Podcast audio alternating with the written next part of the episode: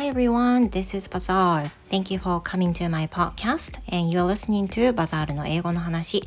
So today it's very hot in here in Fukuoka. I checked the temperature and it says 31 degrees. It must be hotter、uh, later on. 皆さんこんにちは、バザールです。今日は福岡はすごく暑い一日になっています。昼ぐらいに気温計を見たら31度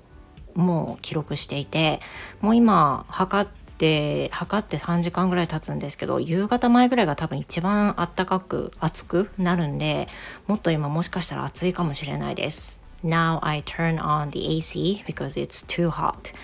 And today I want to talk about the word confess again. That's because uh, the other day I posted about the word confess as 告白する and I was wondering whether we could use as um, telling someone about your love.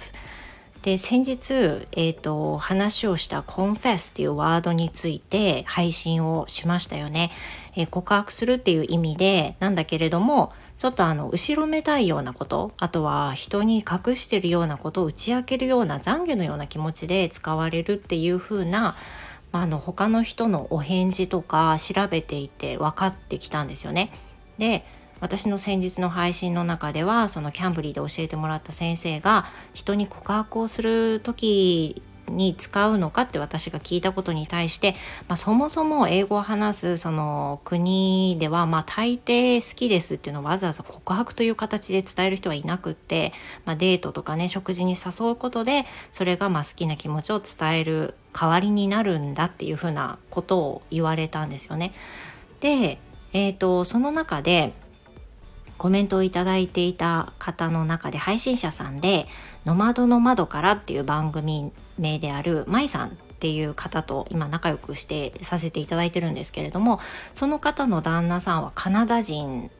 あれ？カナダ人イギリス人の旦那あそうだイギリス人の旦那さんで今お二人はカナダにお住まいなんですよ。なので実際にそのご夫婦になられているお二人が旦那さんからその好きだっていう告白を実際に受けたりしなかったのかとかね。実際はどういった感じのものだったのかっていうのをまあ、知りたいなっていうのをちょっとお願いしたところ舞さんが早速ご自身の配信の中でコンフェスのワードについて調べてくださった上に実際に旦那さんにあのそういったった告白自体をするのかっていうことやコンフェスの意味合いについてねあの配信してくださいました。すごくねあの勉強になりましたし私が生徒さんに質問された時にあこういうふうに答えればいいんだっていうね本当にすっきりとあの答えが出たので是非皆さんもね聞いてみていただきたいなと思います。それからやっぱりその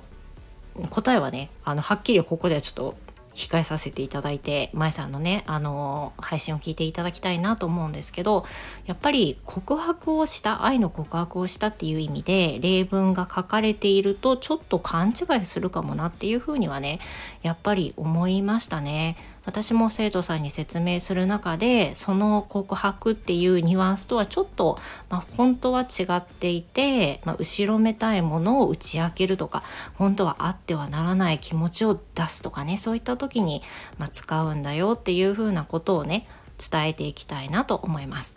Well, this is it. It's very short posting uh, since every Thursday, uh, you know,